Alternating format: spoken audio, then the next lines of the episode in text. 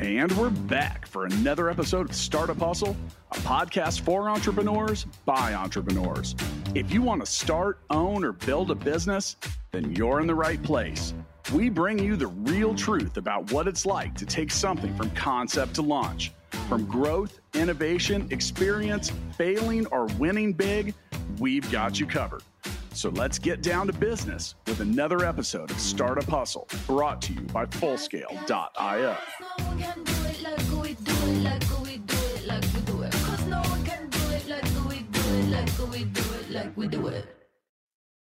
And we're back, back for another episode of Startup Hustle. Matt DeCoursey here to have another conversation I'm hoping helps your business grow. What are you doing to create a unique business or service offering or value proposition? What do you do to stand out? How are you different? How do you compete in crowded market spaces? That's some of the stuff we're going to talk about during today's episode of Startup Hustle before I get into the guest and also the amazing accolades that we will be providing to today's to today's guest. A quick reminder that today's episode of Startup Hustle is powered by Fullscale.io. Hiring software developers is difficult, and Fullscale can help you build a software team quickly and affordably and has the platform to help you manage that team. Go to fullscale.io to learn more. If you're not aware, that's my company. We love talking to Startup Hustle listeners. So reach out. Let's find some solutions together. With me today, I've got another one of Kansas City's top startups. I'm really excited for today's guest. We're going to talk about some different things than we normally talk about. With me today, I've got Jeff Avelka, and he is the CEO of Beyond Warehousing. You can go to beyondwarehousing.com. If you want to save yourself the effort of all those key taps, just go down to the show notes and click that link. It's the fastest way to do it. I recommend that you go do that right now so you can learn more about his business while we talk about it. Without further ado, Jeff, welcome to Startup Hustle and congrats on being a top Kansas City startup. Awesome, Matt. Thanks for having me here. Look forward to the conversation today. Yeah, well, let's start that with a little bit about your backstory and what brought you to taking us beyond warehousing. Yeah, it was uh, kind of an unconventional path to get into warehousing and supply chain to start with. I started out as an actuary, actually, and uh, have a master's in HR. Had no intention of ever being in supply chain. Um, but uh, during the recession of 2007, 2008, um, got an internship in supply chain and did that for seven or eight years, and then spent time with Amazon for about eight years before I launched um, Beyond Warehousing in 2019. You mentioned that 2008, 2009. That was the last time I tried to be a student as an adult. And uh, the fifth college I dropped out of. Um, nice. But I remember at the time that was actually a top 10 business school or close to it at the time. And they were all adamant about supply chain logistics. And that was the big future and the big growth. And they weren't wrong about that. Now, when it comes to beyond warehousing and, you know, here you are, you're, you're a startup and in Kansas City, mm-hmm. and there's obviously a lot to figure out there. It sounds like you got, you got your feet wet with, uh, well, 3PL is that yep. is that is that the category that you're in? Yeah, we're well? we're in 3PL, um, third party logistics. Third party logistics. Yeah, yeah. So we're warehousing for uh, other companies. That way, they can focus on things like sales and marketing, product development, and uh, not have to focus on you know the actual warehousing fulfillment of their orders or worry about that overhead. Do all that for them. So. So is that the primary problem that you solve? Yeah, that's the primary problem that we solve is that um,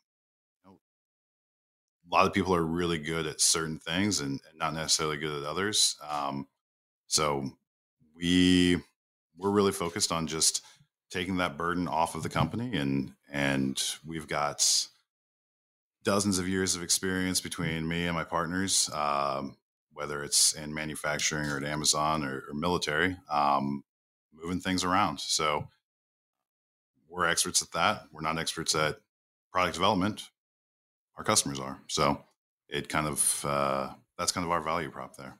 So we talk about creating, you know, a unique business, and you've obviously got to do something to stand out because yeah. compared to well, Amazon, are they your competitor? No, no. Amazon, um, you know, they've got they own a lot of their own inventory. They um, do act as a, a conduit for uh, a lot of our clients. Even they sell on Amazon, and then mm-hmm. we'll ship stuff from our warehouses um, to the to the end customer, or we'll send it to a, an Amazon warehouse even for some of our customers. Um, our competitors are typically going to be smaller like us, um, somewhere between 100,000 to 10 million square feet of warehouse space. Some of them local, some of them across the country, but there's about 27,000 3PL warehousing companies across the country.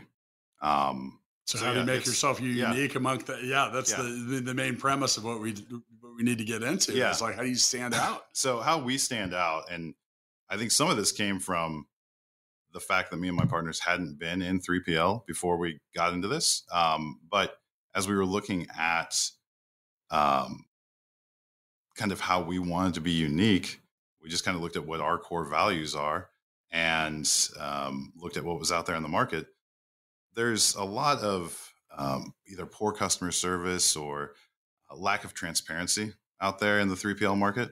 Um, and we've really tried to just be honest, be upfront, deliver results, and, and just own our mistakes when they happen and tell our customers how we're going to fix it going forward, where that's not something that was prevalent within the industry. Um, and what it's resulted in is a lot of just word of mouth marketing that's come from that and um, just kind of generating that brand and that name out there that is a little different than a lot of 3PLs that are out there in the market. There's a lot of good players out there, but there's a lot of players that just uh, maybe aren't a stand up. That Poke a hole in your box with their forklift and don't admit it. Yeah, exactly. Or yeah, that's like a real thing. I mean, the the only I'm not going to pretend to be an expert on 3PL, but I've learned so much listening to Andrew Morgan's weekly show. Mm-hmm. I hear you know he's been hosting a, a, episode of Startup Hustle for two and a half years yeah. now, and you know, he he specializes in helping people sell more stuff on Amazon. But with that, mm-hmm. I've also learned that that's really expensive for sellers. I mean, you're talking oh, yeah. like 30 percent of your sale, if and sometimes more and you know so that i would assume that you may offer some options that that are that could be a little more affordable in some cases yeah so it's i wouldn't say that we're the cheapest out there but what we are is that we do take good care of your product and um, you're in a clean warehouse you get service sure. on time so that way you're not dinged by right. your vendors and stuff like that um, and those are kind of your intangibles that that we've really focused on and tried to become experts on is just delivering that high level of service um, that you don't necessarily get from from everyone in that market. Yeah, and the other part of the experience I have is I used to work for Roland, which is the world's largest maker of electronic musical instruments. Five billion a year in sales. They sell a lot of stuff. I mean, yeah. we're talking like their warehouse in LA is like a couple city blocks basically, right. and and you know so dealing with with uh, clients or accounts that i had in 13 different states when i mentioned the forklift in the box mm-hmm. like that's a real thing. Like in oh, I, I, worked in the piano and uh, and keyboard division and those were big boxes and someone and it was that was probably the most common like quote problem we had was damage or error in delivery. And you know you said well how does a forklift poke a hole in it well these machines are picking these boxes up and moving them mm-hmm. around and whatever. And they do a lot of them, and occasionally you're going to mess them up. And and with that, oh my god, man, trying to like get someone to take any kind of responsibility for it, it was just like a daisy chain of oh, I didn't do it. Yeah. And and on some levels, like I would spend way too much time, or people at the, at headquarters or headquarters would, you know, like who's gonna okay, so we didn't ship this out like this. Right. And the buyer didn't want to get something with a hole in it. So how do we fix that? So uh, yeah, there's, I mean, the struggle's real on that stuff. So it's good to hear that, that you take it, you know, hey, people, if you mess something up, take responsibility for yeah. And we, we've, we've got a whole process around that where we call it uh, OTAR, Operational Technical After Action Review, where when we have either it's a customer reported issue or one that we find internally, we document it, and then we've got a process that we we do a five whys on it, get to um, what the root cause was and figure out is there something we need to change in our process to, to fix that going forward communicate that back to the clients, um, and hopefully don't repeat it again. And that's been a big selling point for us actually too. We've pulled that up in sales um, sales meetings with prospects and they're like is that for the week? No that's for the year. No kid um, so just seeing that we dig into that and kind of have that ownership there it is different. And it's when you're busy, it's hard to dig into things like that. But if you don't get to those root causes of problems, they're just going to repeat themselves, and they're going to, you know, a snowflake's going to turn into an avalanche. Um, so we just want to prevent the avalanche there. So you mentioned you were you have a military background. I don't, but my one of my partners has a Okay. military background. And I was curious because, well, there's military is obviously very systematic. And I find that people that come out of military training or background are systematic Yeah. in many ways because, yeah, that and how has that had an effect on the way you do things? Yeah. Um, yeah. My partner Cam, he is our VP of operations. He's been my right hand man at various companies over the last decade. Um, but yeah, he is very structured and very to the point. Um, and also forces the ownership there. And I, I think that has driven a lot of just the culture and what the product is that we offer. When you say Um, ownership, like there's a military principle, of extreme ownership, Mhm. which says there's no bad teams, only bad leaders. Is that similar to what you're referring to? Yeah, that's spot on with Okay. kind of what, what Yeah. Cam's approach is. So, Yeah. um, always been glad to have him in, uh, at my side. So, Uh, the, and I think that that's a very important part of leadership because I don't know, man, it's easy to blame and, Mhm. and it's easy to have a culture of blame. And that's kind of what I was mentioning with that daisy chain if Yeah. we didn't do it. And it's like, man, you know, like someone did it. yeah. Where? and a lot, a lot of that. So not only did Cam pull that from um, military, just Amazon's a beast, and I'm glad I spent eight years there. But Yeah. one of their leadership uh, principles is ownership, and Yeah. um, we tried to pull as much of the the good stuff from our Amazon days and pull it into Beyond Warehousing. You know, doing the right thing, um, Efficiency. Ownership. Efficiency. efficiency. Yeah. Um, I, I've I never worked at Amazon, but as I've helped people build businesses and and do a lot of stuff over the years, I've actually taken some of their principles that I've just observed as an observer. mhm. Like you talk about like steps, like the amount of literally like footsteps. Yes. Like I was working with one of our uh, oldest clients that we built technology for, but they had a they had, the thing we build for them has a component that operates in their store, and I was watching their employees walk walk crisscrosses across the Right. you know, and I'm like, well, no wonder this stuff's piling up here because you have to take so many footsteps. And they're like, yeah, but it only takes a minute. I'm like, yeah, but you do it Times a times a day, 147 times a day. And if you do the math on that, and this person's making this amount, and they're like, well, that's still not this much. Okay, well, this you're paying $74,000 a year Right.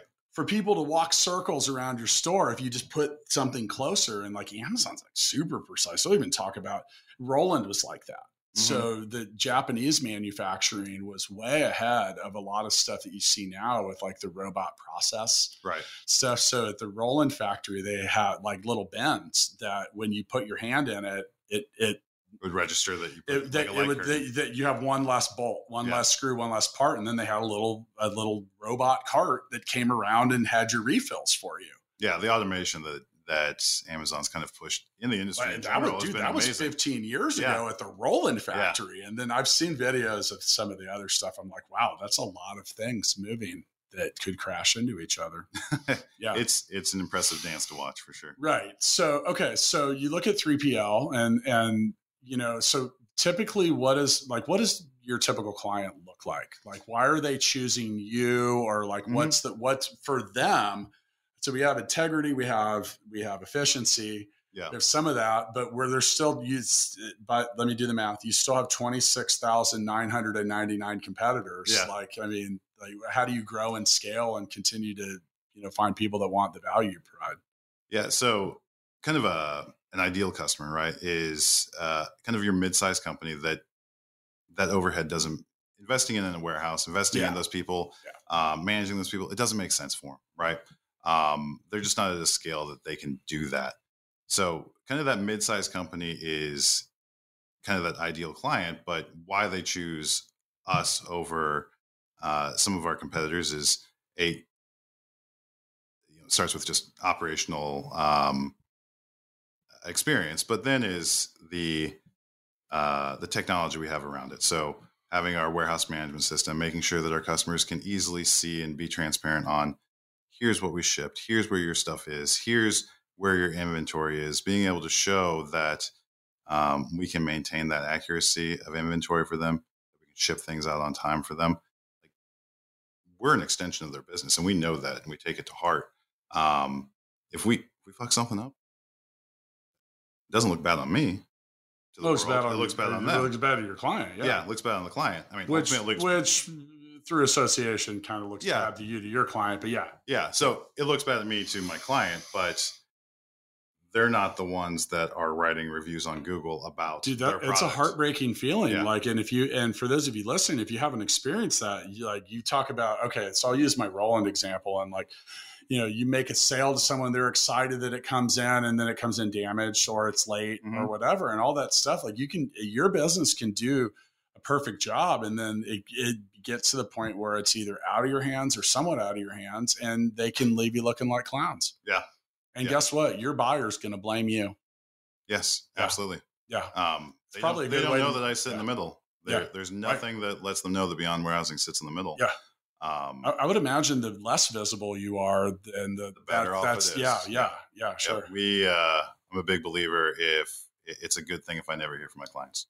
Dude. um, same with mine. Like we you only hear if there's yeah. a problem. uh, true, and you know we service full scale services like fifty different tech companies. Well, Mhm. kind of like yours, you know, and Yeah. you need to scale a team quickly. Your business is growing quickly, and the reality is there's three hundred thousand open tech jobs because we don't have enough people to do the tech jobs. Mhm. So how do you find the right people? But yeah, for us, our clients end up managing people that are on their team, and you know, we check in with them because we want to. We also don't want to hear from our clients after they're already pissed if that were to come up. So Yes. there's like a, a healthy little balance between invisibility and like maybe semi invisibility. Yeah, it's it's good for us to have the the weekly or monthly check-ins.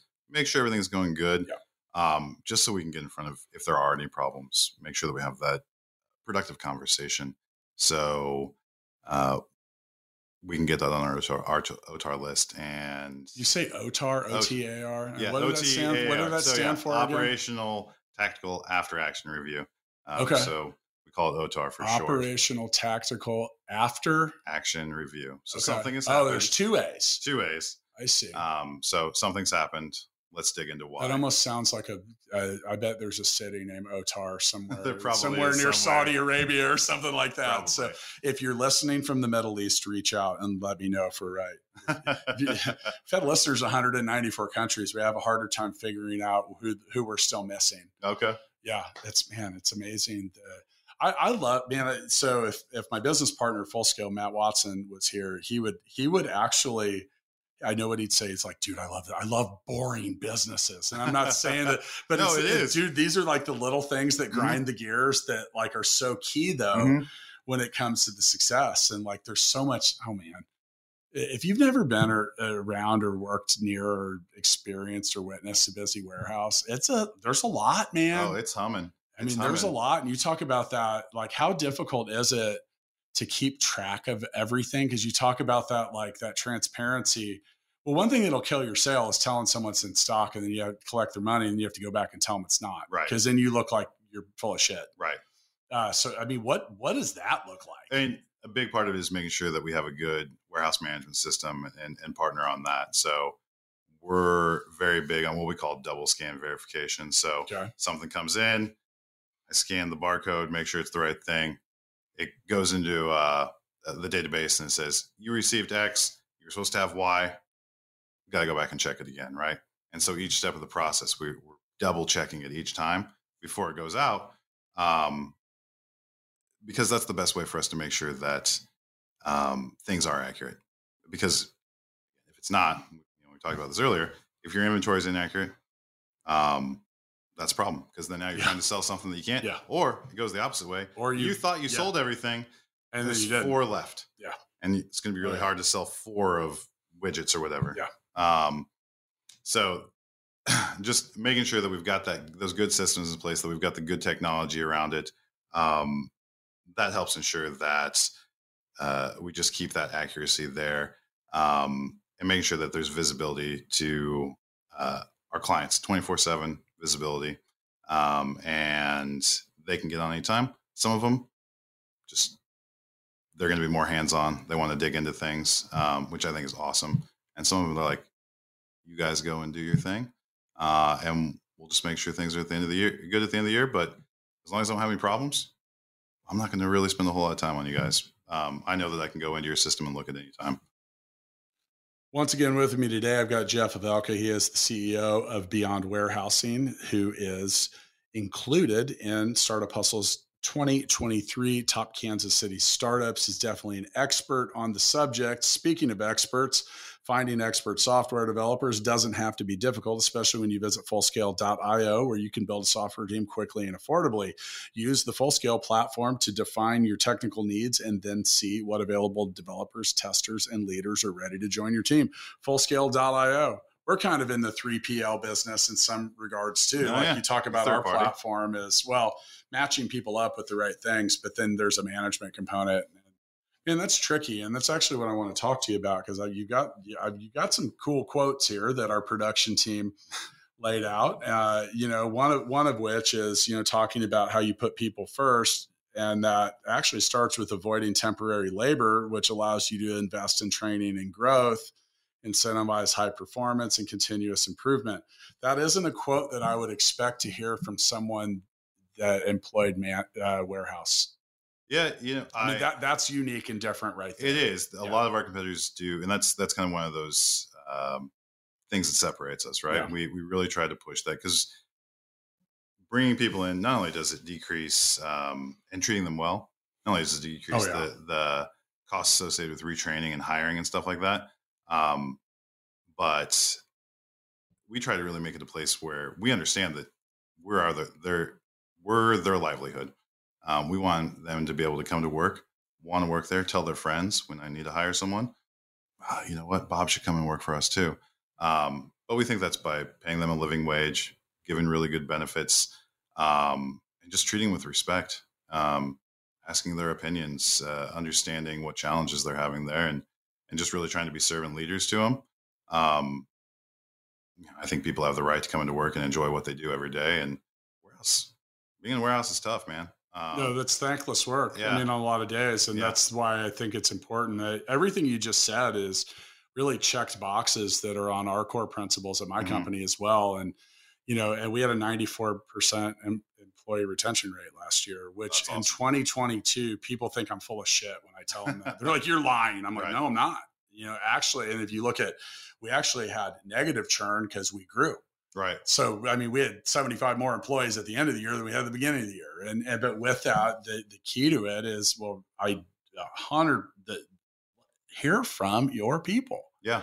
I do these like town hall things. I put out surveys you know I, I, and it's kind of funny because i'm known for answering all the questions no mm-hmm. matter what so i and i encourage that but sometimes i'll get an occasional one like the funniest one was hey matt do you drink want to get wasted and i was like you know so like i'll still answer the funny ones but but man i, I you know so I, I, refer to keeping your finger on the pulse of your business mm-hmm. and i think that if your company's going to be big and you told us before you recorded you just took over you're over 1 million square feet. Right. You're growing really quickly. And the, the thing is, is these culture problems, if you let them grow at the rate at your rapidly growing company, then you're going to rapidly have a culture problem. Yeah.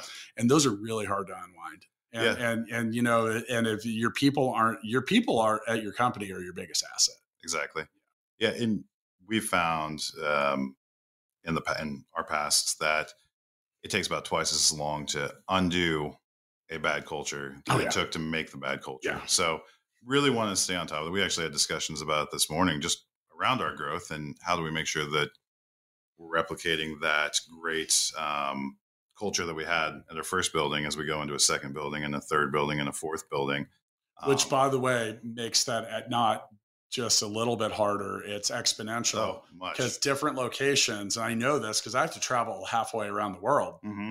to go to that office. Yeah, literally on the opposite side of the planet. Yeah. So and, how do you and, keep the cool vibe that you have here out there? Yeah, and and that and that's the but that's an issue. And then man, I'll tell you what, what really got so we're all remote now because company's five years old. Pandemic was half the, halfway through the timeline. Mm-hmm. We got we got really good at like our in in office logistics, and then we had to get really good at remote logistics. And that's why when it came back to like hey, we could open up again. We're like, yeah, we're not doing that. like we just spent two and a half years getting really good at being right. fully remote, but we built a management platform similar to like, hey, look, if you can if you can manage and keep track of productivity and be accountable for that stuff, mm-hmm. like you know, it, you know, some, it doesn't have to be complex. Like in our platform, we have a simple thing that anybody that works at full scale has a daily report they fill out. It takes five minutes. What'd you do today? What are you doing tomorrow? Do you have any roadblocks? Right. And that will go to managers. It will go to clients. And like our, some of our clients, like actually we didn't have a problem with the daily reports coming. We had the fact that some of our clients' teams grew so fast. They're like, can you consolidate this? Because I get 16 emails. We're like, yeah, we'll get on that. But but that simple bit of communication across multiple locations or multiple mm-hmm. countries mm-hmm. or in our case also multiple time zones is really invaluable because if you can't see the people that you're working with or for it sure does help to just give them some idea of what you're doing with the right no it and that's uh, we were talking before out there that just every three to six months we're hitting that that new level of a company as we're growing so mm-hmm. fast mm-hmm. that we kind of have to recreate ourselves and figure out things like oh, that yeah. um, where well, man, communication works when there's eight of us sitting around the table. How do you change the communication as uh, you're in two buildings, three buildings, four buildings, um, and just being very mindful and purposeful around what you're doing, and, it has to become part of a pattern. It has to become uh, just part of your life. That this is what we do to to continue to push this and and keep that culture going.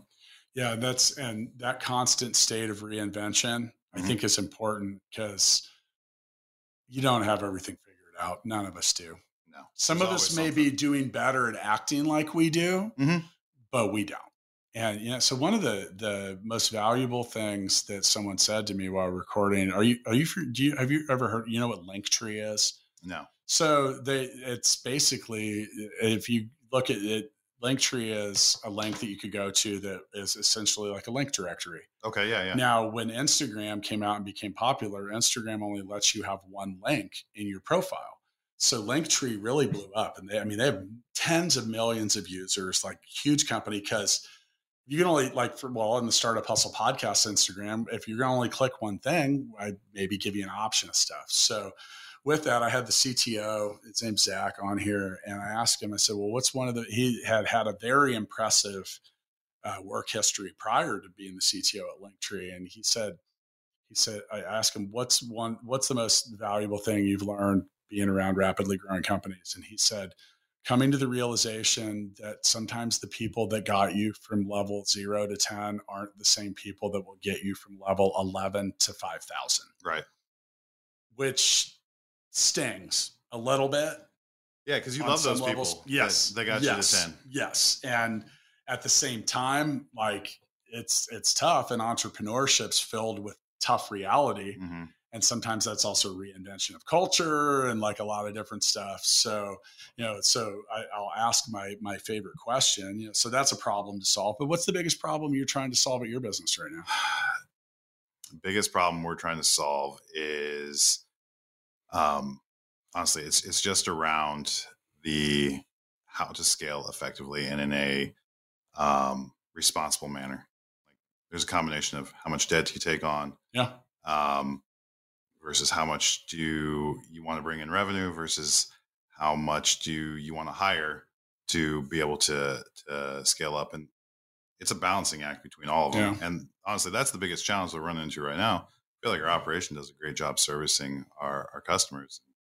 Uh, our account management team does a great job making sure that our customers are good, but you know, IT people are expensive, right? And oh, yeah. um, there is an IT backbone to this, and uh, a, a, lot of it is around how fast can you scale the IT structure on that? How fast can you bring on new customers in a way that doesn't leave a bad first impression?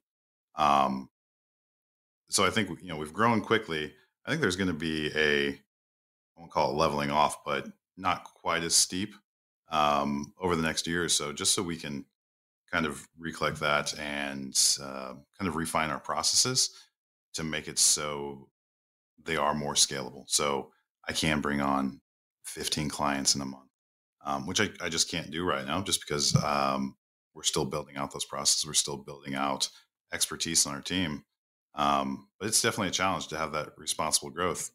I want more top line revenue. I want more uh, EBITDA. But at the same time, I got to make sure that we do it in a way that services our customers and that it doesn't cost me too much. Your business, similar to mine, is truly driven by people and, in your case, space, mm-hmm. which is very difficult to scale.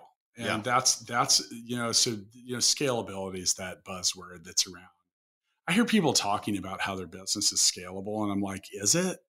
Because in a lot of because in your case, like you actually have to have physical space oh, yeah. to put stuff, and if it doesn't exist, you can't sell it unless you're planning on using the sidewalk. And and the fact of the matter, we'll go get more space. Okay, well that takes time. It might take. There's a lot of shit. There's a lot of money. You got to yeah. put in IT yeah. infrastructure. Oh yeah. Uh, for me, I got to oh, buy racking. I got to buy material handling equipment. Yep.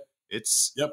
It's and, not cheap to open and, a new building. Oh no, no, no. And and that's well, that's one of the things that actually the, the pandemic did us a favor because it pushed us away from a real estate model because mm-hmm. everybody used to come to work every day, but our uh, our employees didn't want to because in the Philippines t- traffic is terrible.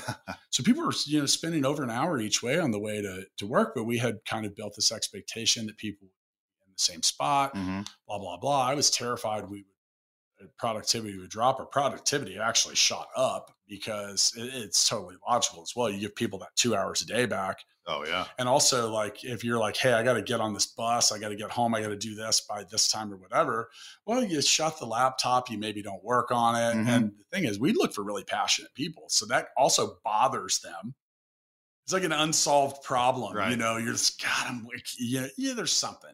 You got probably another hour out of them now. Uh, well, yeah, and it's not even expected. It's a lot of it they want to. right. Know? I didn't say work more, but I was concerned about that, and it really, I don't know. You, you solve all these things with with good communication, but yeah, the scalability for for people driven things, and we were talking about that before we hit record. You know, in 2022, for a two to three month period, I had a waiting list for clients at full scale, which people kept telling me they're like, "Oh, dude, that's great." I'm like, "No, it's fucking terrible." like, what do you mean you're sold to capacity? I'm like, "Yeah, I also have sales people, marketing people, a whole bunch of people that I mean, what are what are we going to do? do? Yeah. They're like, oh, well, you could work on the next clients. I'm like, it's a little more complex than that. and, you know, so some of that's, and you talk about that, that, uh, and I do want to say that it is okay to, ha- especially early in fast growing companies, to have a start stop mentality because mm-hmm. you're in the, you're doing the right thing by tapping the brakes because if the vehicle gets out of control and goes off into the shoulder or does whatever,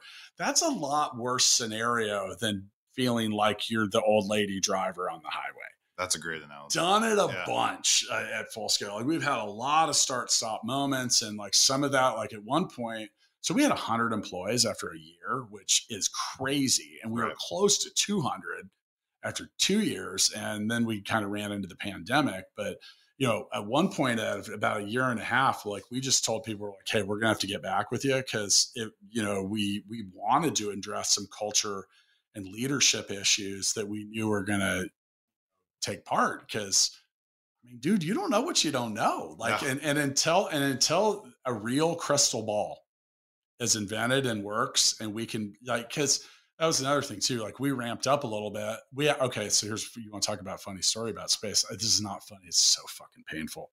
so uh, three months before the pandemic, anticipating growth, and at that, and so our office there was a, a floor available where our office is, and right. we signed a five year lease on it, and we're beginning to outfit it, and then the pandemic hit, Mm-hmm. We will get to the five year point of that lease and never have done business one day or one minute on that floor. It will cost me over a million dollars. And that was, that's hazy crystal ball stuff yes. right there. Cause you talk about like, we knew we'd need it. We're like, if we don't get it, we're not going to grow. And then we were also looking, if we don't get it in this building, we're going to have a whole nother issue because we got to go find it somewhere. Now, big spaces are sometimes hard to find. Mm-hmm. And warehouse might be a little different, but when it comes to like office stuff, because that can get wildly expensive oh, in some yeah. places. And, you know, so yeah, anyway, the start stop thing, it's okay, people. Like you're, I, I'm really of the, and the pandemic changed my whole outlook on a lot of it. I, I, I'm actually kind of a riverboat gambler as an entrepreneur in a lot of days to take a lot of chances to try a lot of different weird shit. But I've also developed an appreciation for that conservative nature. Like, don't move out of the place you're in until using all of it on some days. Mm-hmm. But yeah, be responsible because you too much debt, too much burden, too much of that. You get the wrong couple things that happen, like what did in 2020, and yeah, you can be you can be hosed. There's a lot of people out of business for that reason. We're uh, running the same thing with uh, the recession coming here. Like supply chains change. There's a lot of inventory just sitting there right now. Oh yeah. Um, and me, along with most of my customers, I think hope that their inventory comes down uh, in coming years because retailers start buying things again uh, at, at, higher quantities, and consumers start buying more. So I also don't want to scale too much and have a bunch of space sitting open because now um, the economy is moving at a faster speed again, and companies are able to hold less inventory at that point and and turn it faster. Um, they do that, then I've got a whole bunch of space just sitting empty. We'll, we'll never get it right, Jeff. Yeah, we'll, we just do the. I've come to the conclusion that we just do that. We have to. You have to make a decision. Yep. And on some levels, people, it's as scientific as you fucking hope for the best.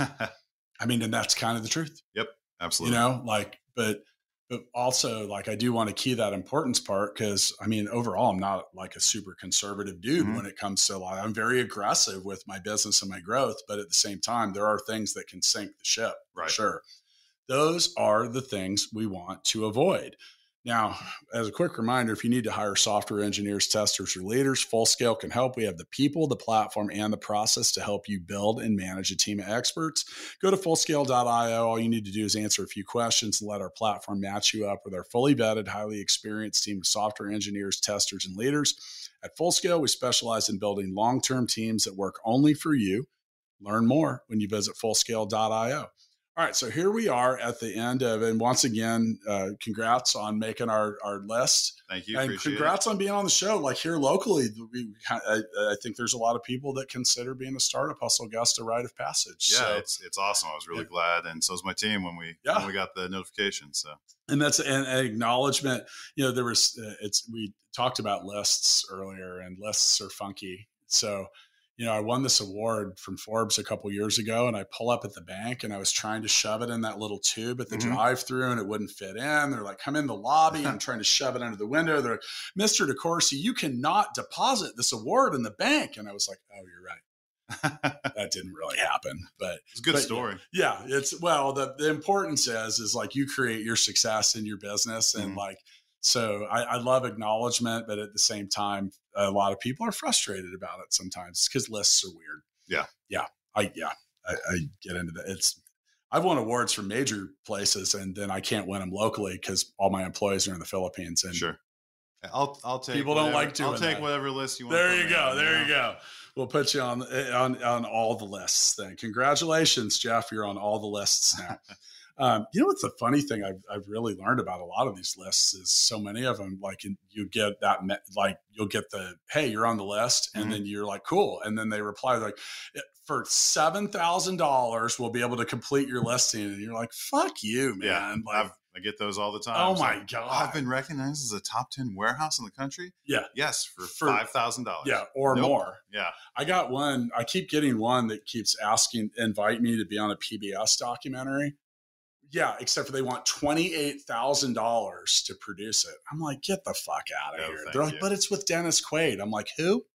I know who that is, but I don't care. All right, so here we are at the end of the show. Thanks for joining me, man. I, I enjoy. I like. I like supply chain logistics. Um, when I do that, I usually do the top startups list with Lauren Conaway, and she always makes me talk about the ones that do supply chain logistics. Oh, I'm nice. sure why. I mean, she's, she does a great job over there. She, yeah, yeah, she does. Yeah, she, Lauren's awesome and dynamic, but doesn't like talking about supply chain logistics. Now, mm. speaking of talking, it's time for the Founders Freestyle, where I give my guests that are founding team members an opportunity to have the mic yeah. I, How are you going to use that time, Jeff? I, I, wish I had a poem or some cool rap lyrics. um, but uh, I should, have, should have warned you further I, than today. I, I, I, would have gone back to, to my 90s lyrics or something. Hey, but, you can do that. Um, a couple things that just wanted to come back and rehash. We're talking about putting people first. Um, I think that's super important. Yeah. One of the things that I, forgot to mention on that is we, uh, we're as part of taking care of our people, we definitely had people that have um, struggles. We've got a, a, kind of a fund that through various things uh, that aren't necessarily business structures uh, or part of the business that we collect. And then when people have a need that we can tap into that kids Christmas presents or uh, I can't get to work because uh, car's broken. Car's broken. You know, let me help you out here. Um, and, and, I think that's important. And they I think it's uh, it creates some loyalty there. But um, but yeah, I appreciate you having me on the show. Um, it, it's it's a big honor for us, and um, yeah, just just thanks, man. Well, thanks for coming, man. BeyondWarehousing.com. You know, you mentioned the importance of people first, and and I think that's key. Uh, we do something similar at Full Scale. We have a fund that we actually hadn't created, and then a huge typhoon hit uh, at the end of 20. So we came in uh, into 2022. Uh, at, at, two weeks prior to that, a devastating typhoon hit the oh, city oh, wow. where yeah. most of our employees are, and we had people like we had to we had to spring into action in a hurry. We had to relocate six families because they're like had no roof. And oh wow. And the I mean we and we did it because like man like and that was heartbreaking. It happened right before Christmas, which mm. didn't really help the whole vibe. Right. You know, it's like shit. But I got it. You know, like and we did that. Not. I, am a big believer in giving without expectation of return. Mm-hmm the reality is that created a whole lot of, of goodwill in the company because they saw our employees saw that it wasn't all about us. Right. And, you know, I, you know, for those of you listening, don't underestimate how important that is because no one wants to feel like a cog in a machine. Mm-hmm. They want to be heard. They want to be respected. Treat and, like a person. And, and, and realistically, like one of the things, so we've built this amazing brand in the Philippines. You know why? Because it's fucking cool to work at our company.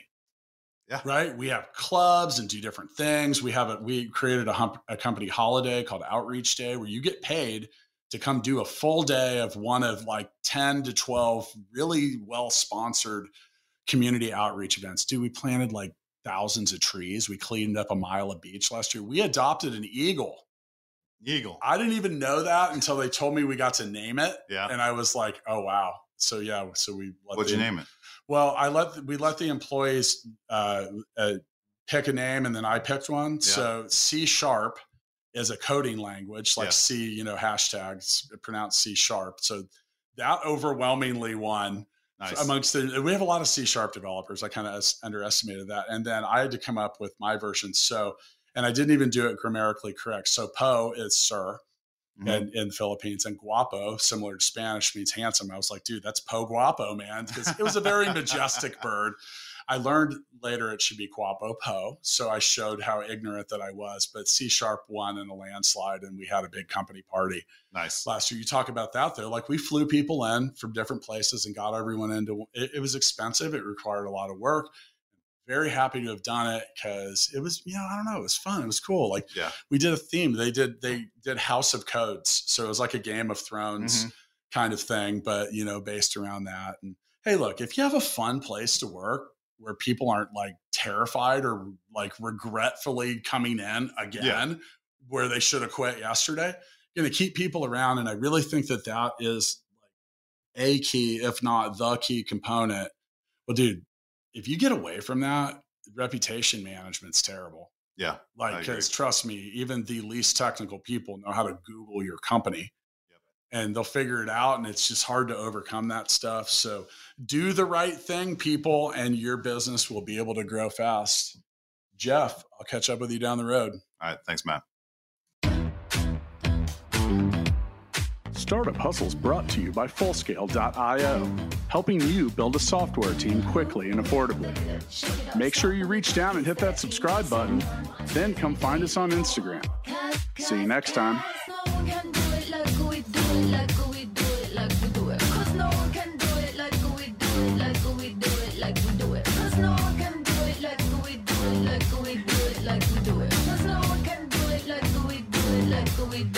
we do it.